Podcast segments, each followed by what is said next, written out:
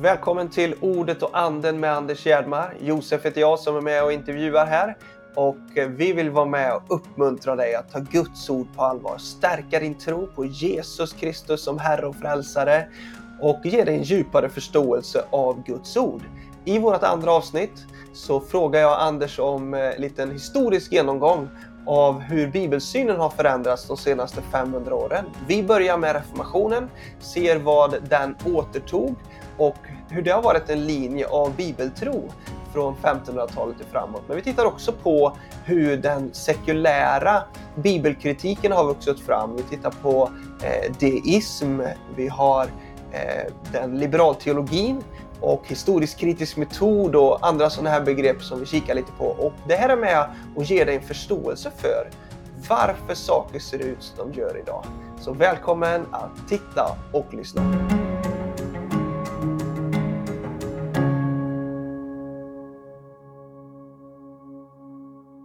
Hej Anders igen till ett eh, nytt avsnitt här med anden och ordet med Anders Hjelmar. Ja men hej!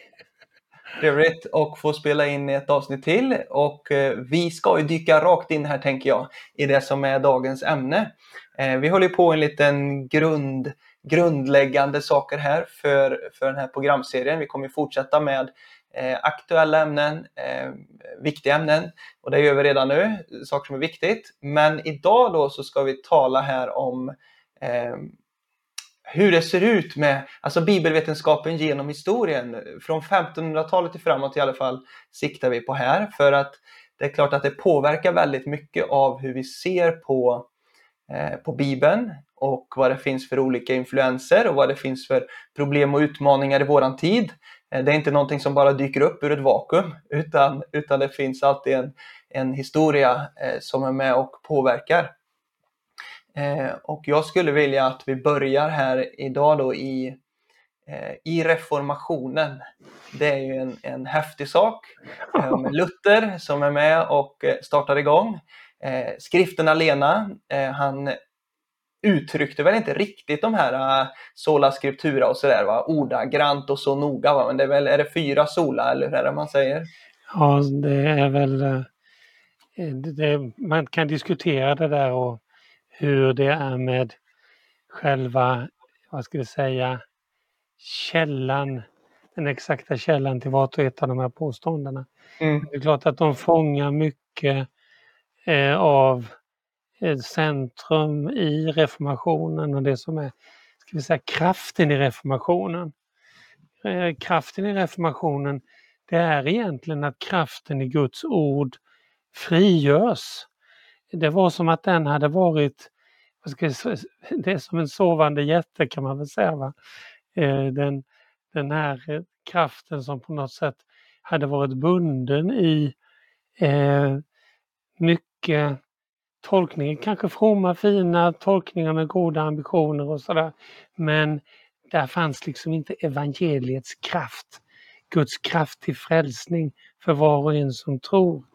Eh, som ju blev, ska vi säga, själva kärnan för Luther själv. Och, och det spännande är också det att Luther, han, han blir ju faktiskt förvandlad själv. Det är inte så att han sitter och läser några böcker någonstans och hörde talas om en reformation. Och, ja, men det där var ju spännande.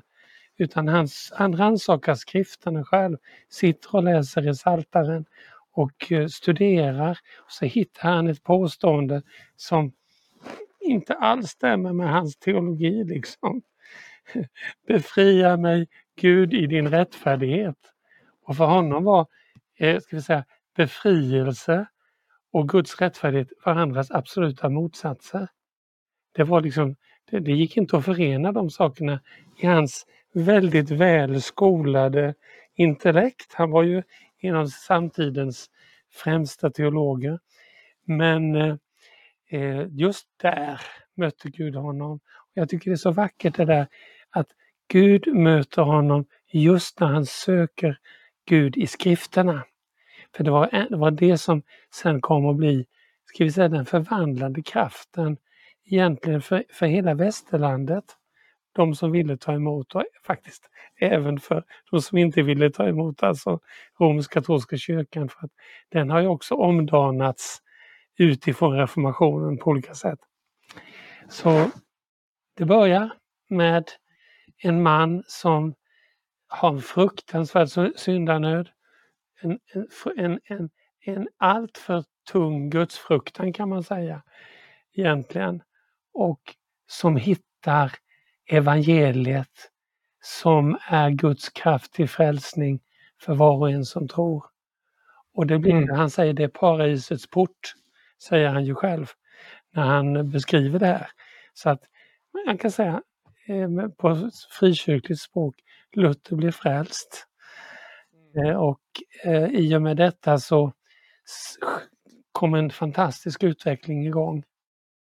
Egentligen, man, man behöver inte gilla Luther för att säga det för att man kan bara titta på Luthers verk. Hur mycket han skrev, hur mycket han producerade, hur mycket han berörde, hur mycket han skakade om och så vidare. Så ser man att här har vi verkligen världshistoria. Mm. Och det är klart att jag får erkänna att jag kan ju alldeles för lite om Luther och jag kommer ju från ett väldigt frikyrkligt eh, sammanhang i min bakgrund. Och det är klart, då kan man ju, alltså jag skulle jag nästan eh, säga att på ett vis så känner man ju att en sån som Luther är en gammal eh, grottig gubbe som, som levde för många hundra år sedan. Eh, så det finns ju risk att man är lite för eh, negativ i sin syn där. Men någonstans, Luther gjorde ju sig fri. Alltså han ja det är klart att det fanns saker han säkert satt fast i vidare också som han inte såg. Men han gjorde ju sig verkligen fri från mycket bagage. Och, eh, och jag kan inte alls eh, nämna alla de här såla liksom. Jag kan inte ens min Luther och reformation så pass bra. Men skriften alena, sola scriptura. Och det är klart att reformationen Tron betyder väl ändå tron alena, nåden alena har vi också va? Och Kristus alena, solus Kristus. Just det. Ja, det är bra. Men det, det påverkade ju mycket och det betydde mycket för, eh, för synen på Bibeln eh, Eh, och Bibelns position, auktoritet, eh, reformationen. Visst är det så? Ja, ja. Först och främst måste jag säga det att Luther är otroligt sammansatt. Han var otroligt produktiv, skrev om alla tänkbara saker och det spreds med ilfart över hela, ska vi säga den del av världen som han kunde beröra. Det var ganska mycket. Eh, och han skriver ju också en del förfärliga saker eh, vad det gäller judarna, antisemitism och så. Eh, så det, där, där har han ju definitivt en svag sida. Men när vi tittar på just eh, Bibeln så är ju hans insats helt avgörande. De andra reformatorerna, de kommer ju eh, så att säga i, i hans släptåg så småningom då förfinar olika saker eller förfular kan man tycka beroende på vad man tycker om kalvinismen och sådär. Men, men i alla fall just den här, eh, det här på något sätt omedelbara förändringskraften i Guds ord. Guds ord som inte bara är sant, det var någonting som var självklart för Luther att Guds ord är sant. Det fanns liksom inga, ingen tvekan naturligtvis om Guds ords sanning. Men Guds ord är inte bara sant, utan Guds ord är en förvandlande kraft. Guds ord är, eh, evangeliet är Guds kraft. Guds ord är evangeliet och evangeliet är Guds kraft till frälsning, till förvandling. Det är detta som är så unikt starkt eh, för Luther samtidigt som att han naturligtvis, vad han gör det är ju att han, att han dammar av Paulus eller rättare sagt han tar Paulus teologi in i sitt eget tänkande och kommer då genom den teologin att sätta igång den här processen, förvandlingsprocessen kan man säga. Sen är det naturligtvis mycket mer komplext om man tittar på det kyrkohistoriskt och det finns alla tänkbara aspekter på detta. Men, men eh, jag, jag skulle vilja säga att här har du centrum, Guds ords förvandlande kraft. Och det är faktiskt eh, at the end of the day det det handlar om, i kristendom, Guds förvandlande kraft, Guds ords förvandlande kraft. Mm. Och visst, det, det finns väl ett citat från Luther när han eh, eh, han är väl något åskoväder som ung va? Och så ropar han ut att eh, Hjälp mig Sankta Anna, jag vill bli munk. Ja. ropar till Gud liksom, eller rop, ropar ju till Sankta Anna och det, och det tänker jag, det gestaltar väl mycket av detta Luthers förvandling också. Alltså det hade han väl aldrig ropat till ett helgon. Anna, det är det väl, är det Marias mor man säger hette Anna? Ja, Eller är det är väl det va? Ja. Eh, och, och det eh, blir ju väldigt mycket av det här bagaget av det eh, katolska tänkandet, eh, traditionstänk och helgon och så vidare, Oh ja. som han eh, gör sig av med. Ja, man kan säga så att ska man beskriva det korrekt så är det så här att han bryter med det som är, ska vi säga, mest destruktivt i den romersk-katolska teologin. Eh, däremot så bevarar han ju en del saker eh, som han inte anser vara avgörande. Han har ett speciellt ord för detta, adiafora. Alltså det, det gör detsamma vilket, kan man säga. Och det, det gäller till exempel liturgin, hur man har liturgin och sådana där saker. Där är han ju då, eh, så att säga, fortsätter han i den tradition där han är uppvuxen på många punkter. Men han förnyar också väldigt mycket. Men han förnyar nattvardsteologin på eh, väldigt radikalt. Och så där. Han gör liksom, han är inne på massor med områden. Så, men, men eh, centralt är det Jesus Kristus har gjort på korset för oss när han tog alla våra synder på sig. Och att vi genom tron på Jesus Kristus och på det han har gjort så får vi del av frälsningen. Så där har du, och nåden har du med, sola gratia, det är nåden. Eh, endast Kristus, jag, inte, jag, jag, jag har för mig att det är det som är minst säkert så att säga vad det gäller eh, de där sola-orden. Men eh, det är ingen tvekan om att det är endast Kristus för, för Luther. Mm. Och vi är otroligt tacksamma för reformationen och det som Luther gjorde och var med och startade igång. Det tror vi kan eh, konstatera. Eh, och eh, om man går vidare då, eh, alltså det finns ju andra strömningar som också växer fram då som vi inte alls eh, ändå känner lika positivt för den kristna tron. Alltså deismen, tron på att Gud inte är närvarande på det viset utan att Gud bara är en, en frånvarande eh, skapar Gud det är någonting som växer fram också, i alla fall strax efter detta. Ja, det är ju... Under 1600-talet kanske, 1700-talet till och med. Ja, precis. Det är ju en bra bit framåt. Eh, det är ju någonting som börjar i England. Eh, och där finns lite olika strömningar då som var inflytelserika. Och deismen Eh, kommer att få en en viktig roll. För att den påverkar sen, eh, ska vi säga, hela den eh, ska vi säga, upplysningsteologin och eh, den eh, även ska vi säga den liberala teologin så småningom. Men då är vi ju så att säga, då är vi, då är vi förbi. Först har vi reformationen, vi säger 1523 och så vidare. Sen har du den lutherska ortodoxin och innan dess så kom ju den kalvinistiska rörelsen då, som också är väldigt viktig vad det gäller bibel, bibeltro. För där finns en väldigt, väldigt stark bibeltro. Man reflekterar mycket kring denna. Jag är inte någon kalvinist på, eh, på, eh, liksom på så många punkter, men vad det gäller bibeltron så har de definitivt burit ett arv där. Men det, så kommer det en en, en ska vi säga, reforma, en, en kalvinistisk ortodoxi, alltså renlärighet, och en luthersk ortodoxi. Och de där blir, eh, kan vi säga, ja, de är väldigt otroligt intellektuella, läromässigt centrerade. Och det liksom, ja, det, är bara, det handlar bara om eh, liksom att, att väga varje ord på guldvåg kan man säga. Det finns väl en del sånt kvar också, även om det är väldigt marginella rörelser. Sen kommer något annat som är viktigt att veta om. Det är ju pietismen. Eh, som en reaktion på kan man säga, ortodoxin och det här väldigt intellektuella så kommer pietismen och pietismen det handlar ju om fromheten, en fromhetsrörelse. Det handlar om en intim Jesusgemenskap. Att man alltså har, och kan man säga också delvis en väldigt emotionell Jesusgemenskap, känslomässig Jesusgemenskap. Och det märkliga är detta att, att ur pietismen så kommer faktiskt väldigt mycket av dess motsats, nämligen en väldigt intellektuell kristendom.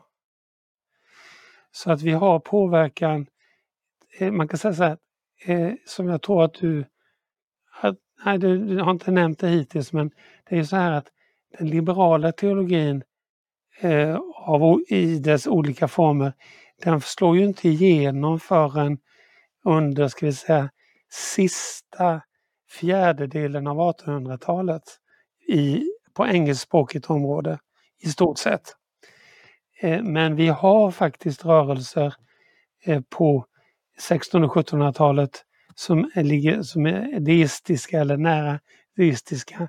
Bland annat som blir pappa till, eh, till eh, darwinismen, som ligger nära darwinismen. Eh, och de, de rörelserna, men de på något sätt, de kommer liksom, bryter igenom mest i slutet på 1800-talet.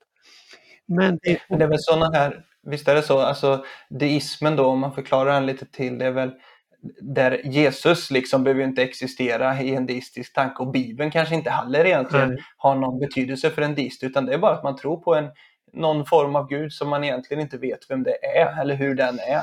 Eh, utan som har skapat allting men som inte är närvarande överhuvudtaget. Sån här som Voltaire, fransmannen där, han kanske är en framträdande dist till exempel va? Ja, det, det ligger åt det hållet i alla fall och Eh, man kan säga att det, det, är en intellektualistisk och moralcentrerad typ av, ska vi säga kristendom, man kan inte kalla det kristendom egentligen eftersom man inte har en tro på Jesus Kristus som frälsare och, och, och, så vidare.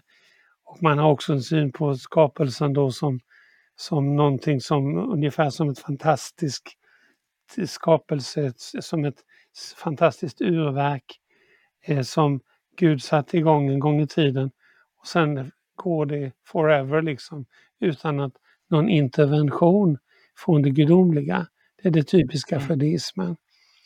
Så att eh, den är ju... Och under och tecken i, i, i liksom nuet, det existerar inte överhuvudtaget. Det kan vi glömma. Det... Men också sådana här saker som eh, synd, skuld, offer, blodet, korset, nåden.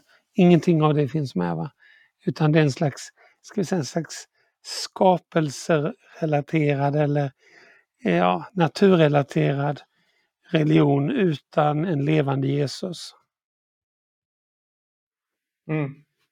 Och det är klart att då, då har vi sådana här rörelser, för vi kommer ju tala här nu om, om de mer bibelkritiska eh, forskarvärlden och, och, hur det växer fram.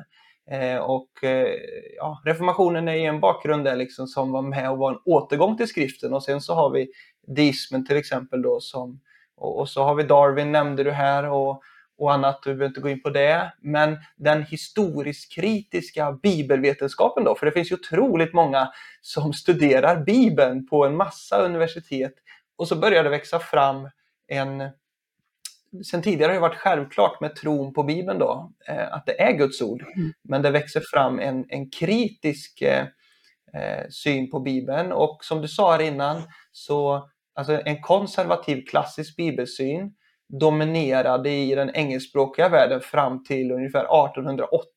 Eh, hade jag ett citat från din bok. Gerald Bray var det nog som hade det i en bok där tror jag om, om mm. eh, historia. Då. Eh, men det sker mycket i de tyskspråkiga länderna att bibelkritiken börjar växa fram. Eh, Spanien och, Frankrike är väl eh, de är starkt katolska så de är väl inte berörda av detta riktigt heller kanske då i den utsträckningen. Eh. Spanien är nog en story för sig som är så genomkatolsk. Vi behöver inte, vi behöver inte gå in på det i och för sig. Det. Frankrike tror men... jag har, har, ju en tradition, både katolsk tradition men också utifrån en ateistisk ådra och tradition där. Men det Just finns det. sådana som är kunnigare än jag på, på det där. Men om vi tittar på, det finns bara ett väldigt intressant fenomen och det är detta att hur kommer, ska vi säga, deismens eh, tänkande in i Tyskland egentligen? Det är lite märkligt. Och, och det sker faktiskt genom en pietistisk teolog som plockar upp det här och som gör detta och som, som lyckas, ska vi säga, omformulera eh, detta i en, en tysk språkdräkt men i, i sak samma sak. Baumgarten heter han. Eh, och eh, det märkliga är detta att flera av de eh, ledande ska vi säga, liberalteologerna och historiskt kritiska teologerna eh, på, ska vi säga, eh, på, på randen till eh, år 1800, alltså slutet på 1700-talet, början på 1800-talet, de har pietistisk bakgrund. De kommer från en, en ska vi säga, väldigt känsloorienterad religion, för det var pietismen då. Och det är en sån som Semler, som ett jätteviktigt namn. Och det är en sån som Schleiermacher, som ett annat jätteviktigt namn. Och de har då den här pietistiska bakgrunden, men det liksom blir mer, för Samle blir det mer bakgrund och eh, ingenting kanske som han lever i, utan han blir snarare en bibelkritiker. Schleiermacher är märklig för att han förenar både det här, eh, ska vi säga, pietistiska fromheten och förnekelse av centrala saker i den kristna tron. Eh, det blir på något sätt själva känslan som blir bryggan över som gör att man kan hålla fast vid, vid den kristna tron trots att man, ska vi säga, man har tappat tron på, på bibelordet egentligen. Mm. Men in... Så han vill, han vill fortsätta tro på Jesus någonstans men han kan, inte, han kan inte stå fast vid att Bibeln är historia. Nej, ungefär så eh. kan man säga. Och det finns liksom en slags eh, något som faktiskt finns ganska mycket hos, hos flera liberalteologer också. Att de kan, eh, de kan ha, förneka saker och ting. Och som Rudolf Bultmann som kommer senare sa, det är bra att ni inte tror på någonting. Och det, och det är bra att vi inte har något historiskt sant i Bibeln. För han trodde inte det. För då blir det bara tro, nämligen. Och det var ju ännu finare då så att säga. Så det är väldigt märkligt. Men vi har ju också här någonting som måste nämnas och det är ju eh, vissa teologer och strömningar då som, som kommer att bryta ner, ska vi säga den kristna berättelsen eller vad vi ska kalla det. Och det är ju en sån man som Reimarus till exempel under 1700-talet som var en ganska anonym figur men som fick väldigt stort inflytande. Och han ifrågasätter egentligen kan man säga bana väg då för, för eh, eh, liberalteologins förnekelser av, han ifrågasätter ju sånt som jungfrufödelsen, eh, den frälsande döden på korset, uppståndelsen och allting, all, alla mirakler, allting övernaturligt. Allt detta ifrågasätts. Mer som tanken då att Nej, men det var påhitt av församlingen. Det var något som församlingen hade hittat på, men Jesus i originalversion, han är mer en, ska vi säga, vishetslärare som går omkring och, och liksom luktar på blommorna och så, så ser på liljorna på marken. Och så eh, har han då en etisk religion skulle man kunna säga, en etisk undervisning. Där, under den perioden, vi säger under 1700-talet, slutet av 1600-talet, 1700-talet, då läggs grunden för, ska vi säga, den nya teologin som avlöser egentligen och idag nästan har avlöst och, och, och så att säga tagit över efter den bibelgrundade teologin som Martin Luther hade. Mm. Och, och, den har inte den har inte Bibelns Gud som grund utan den, den eh, är, kritisk, eh, historiskt kritisk, den ifrågasätter eh, att saker kan ske, under och tecken kan ske. Och det finns ju olika, visst är det, det är massa olika eh, saker som växer fram av kritiska metoder, men det handlar hela tiden om att, att eh, söka vad Bibeln egentligen säger, att hitta eh, saker bakom texten och hur Jesus egentligen var och, och vad som egentligen hände. Eh, så man är kritisk till eh, skriften som sådan. Ja, men det kan man säga. Man, man, alltså Bibeln, Bibeln förlorar, förlorar sin, sin auktoritet. Istället kommer det, ska vi säga en ny religion skulle man kunna säga, eh, den upplysnings upplysningsreligionen, den upplysningsorienterade religionen. Och här kommer de två att stå emot varandra. En, ska vi säga, en, en, en kristen bekännelsetro som bygger på Bibeln och bekännelsen kontra en, en upplysningsreligion som är väldigt eh, filosofiskt påverkad och som inte alls har de, de bibliska elementen. Utan allt som vi uppfattar som som liksom självklart kristet. Det som står i, kan vi säga, i trosbekännelserna egentligen. I apostoliska och niceinska trosbekännelserna. Men egentligen i stort sett allt detta förnekar man. Eh, och istället då så, så har, framställer man en annan Jesus, som Paulus säger. Mm. Det finns ju, eh, jag har ju fler namn uppskrivna, du har nämnt några, men en som kommer lite senare då, Strauss. Eh, en bok 1835. Mm. Den hette Jesu liv, eller om, det handlar om Jesu liv i alla fall. Eh, och eh, eh, han letar efter en historisk Jesus. Vem var egentligen den historiska Jesus? Och menar väl att det finns ju liksom bara ornament, alltså det finns bara detaljer kvar som stämmer i evangelierna. Ja. Han trodde inte på mirakel mm.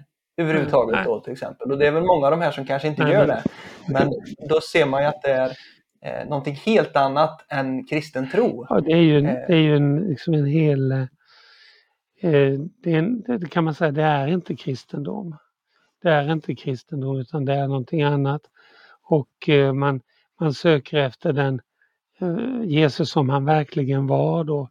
Hela den ska vi säga, rörelsen då att, att söka efter den så kallade historiske Jesus eh, har ju ja, bland annat och David Friedrich Strauss eh, gjorde ju detta. Och alltså, när man läser de här, jag har ju jobbat med de här gubbarna för att jag har skrivit en bok som heter Roots of Theological Antisemitism. Och i samband, samband med den så gick jag igenom alla viktiga teologer i Tyskland och en i England, en deist, eh, från 1750 ungefär till 1950. Så jag läste bland annat David Friedrich Strauss och, de här, och Schleiermacher och så vidare. Och man kan säga att de har väldigt mycket gemensamt. Det är som en traditionslinje här också som byggs upp. En slags antitro eh, där just det övernaturliga räknas bort.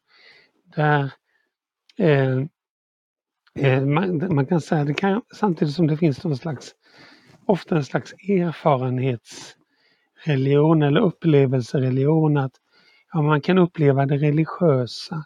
Man kan uppleva någonting speciellt. Och Jesus var ofta en speciell person med något speciellt. Va?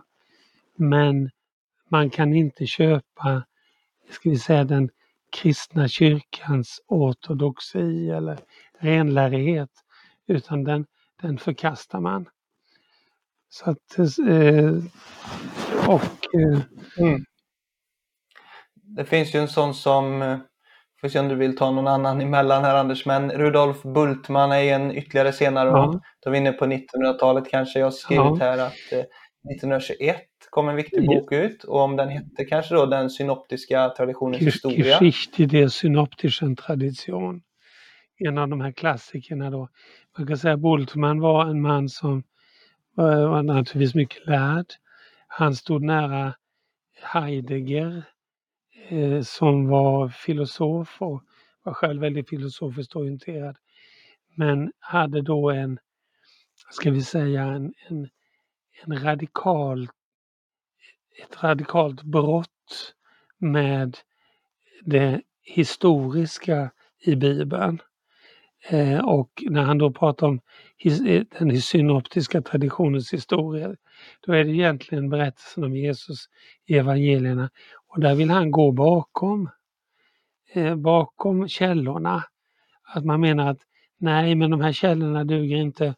De här källorna är, är liksom eh, påverkade av olika eh, senare intressen av olika slag han alltså tänker egentligen som Reimaros.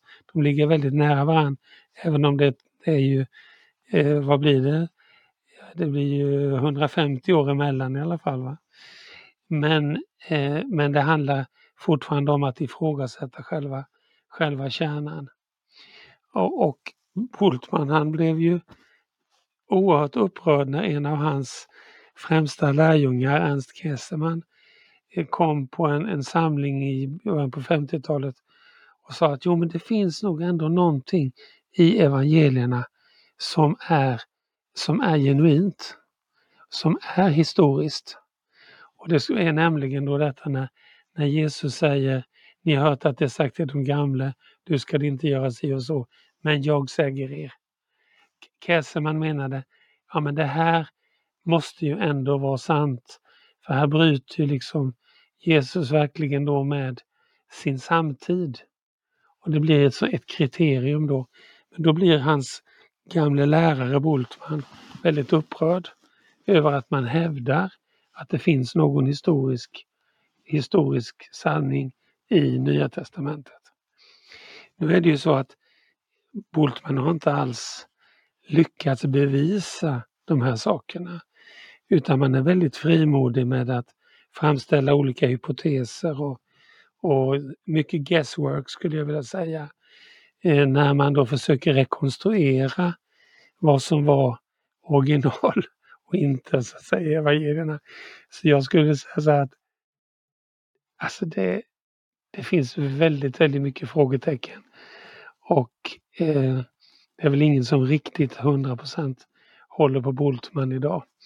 Men det finns fortfarande då en, en eh, forskning kring den historiske Jesus. Och då har man ju då förutsatt att den historiske Jesus är en annan än den bibliska Jesus. Jag brukar prata om vilken historisk Jesus menar du? För det finns många historiska Jesusar. För det blir ju så, om du nu lämnar skriften, om du nu lämnar det vi vet, det som står skrivet, ja men då blir det ju plats för spekulation. Va? Och då kan du se, du kan liksom, när du liksom läser de här eh, eh, förslagen då, eller berättelserna som man har försökt rekonstruera om den historiska Jesus, då kan du liksom läsa av ja, vad, vad har den där teologen för, eh, ja, för teologi själv, för bakgrund, kanske för politisk inriktning och så vidare. Det vill säga man har lämnat då den den, ska vi säga, den historisk, historiskt faktiska Jesus som vi vet någonting om.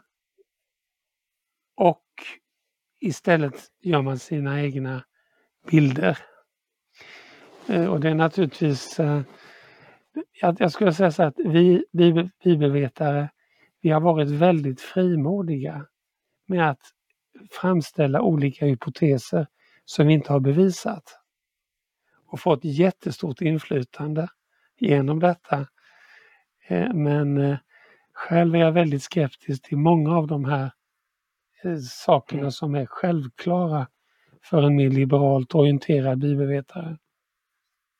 Mm. Jag tänker Anders, när jag har läst dina böcker, jag har inte läst så mycket och jag har inte läst liksom många av de här som vi, som vi nämner här.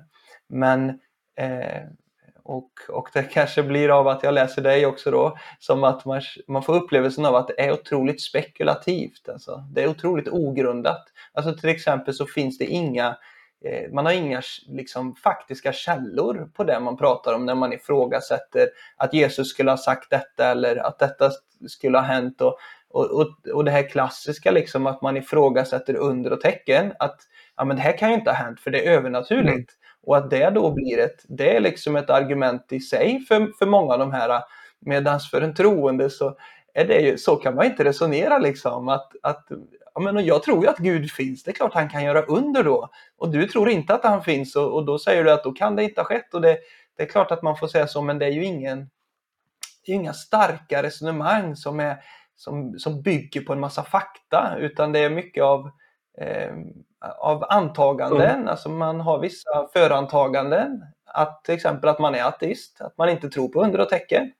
Eller att man tänker att ja, men Jesus kan ju inte ha eh, sagt de här sakerna för han kan ju inte ha påstått sig vara Gud eller tänkt så om sig själv. Och, ja, visst. Eh, Nej, men du har helt rätt och det, det är precis det som är problemet då att därför är det mycket av bibelvetenskapen som, som är dålig vetenskap skulle jag vilja säga. För att Mm-hmm. bra vetenskap det är ju när vi brukar prata om det i vår undervisning om intersubjektivitet. Det betyder när jag hävdar någonting som du kan gå in och kolla. Då pratar vi om ett, ska vi säga, vetenskap, ett möjligt vetenskapligt samtal. Det vill säga att vi, vi kan verkligen kolla källorna båda två och vi kan säga, ja men du, det är ett rimligt sätt.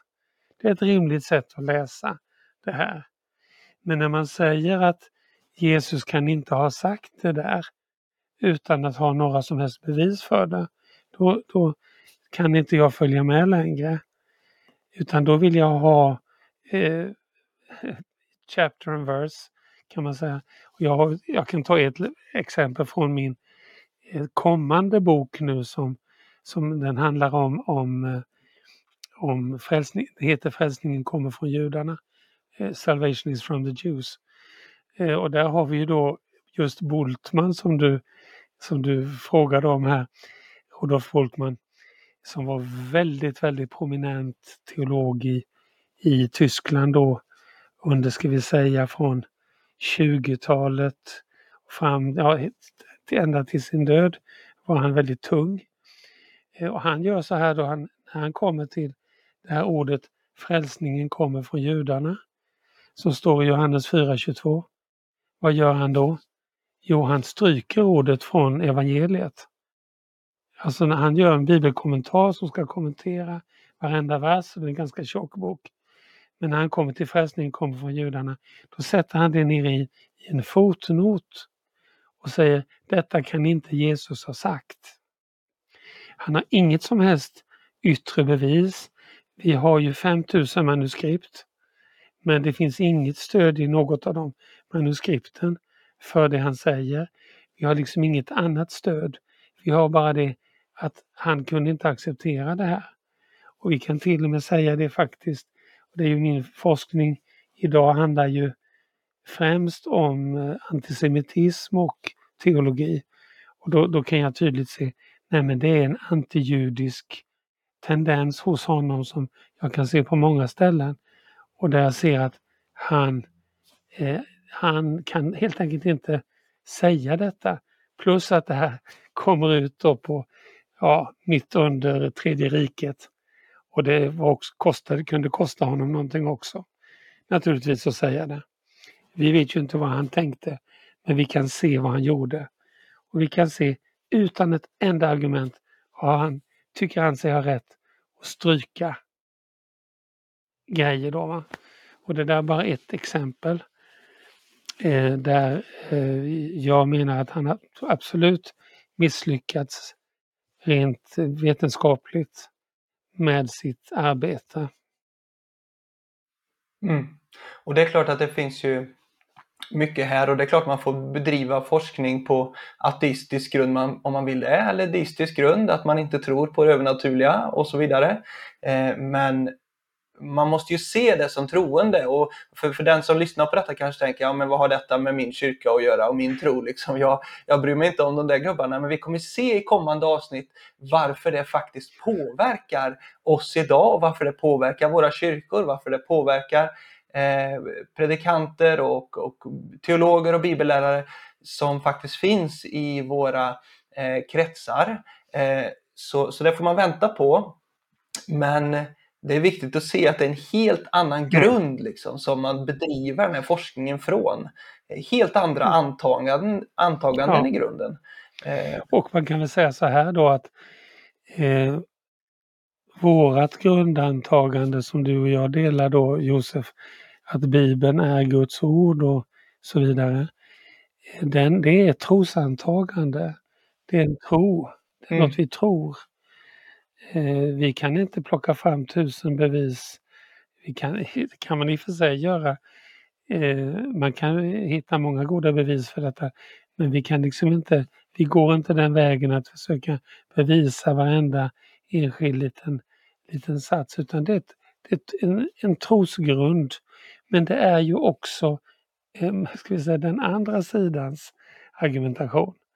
Det är ju också en trosgrund. När man säger till exempel Jesus kan inte ha uppstått, för folk uppstår inte. Det är en sån här grundsats i, ska vi säga, den här upplysningsorienterade teologin, då, liberala teologin, att Jesus kan inte ha uppstått. Jesus kan inte vara jungfrufödd. Etc, etc, etc.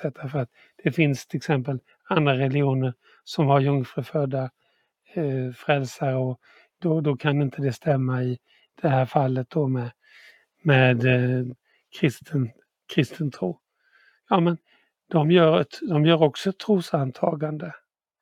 Eller ett otrosantagande. Och det är de i sin fulla rätt att göra. Men däremot så har de inget tolkningsföreträde. Utan eh, jag skulle säga så här. Jag tror faktiskt att det är lättare för en troende teolog eller bibelvetare att sätta sig in i, i Bibeln än det är för en som förnekar alltihop.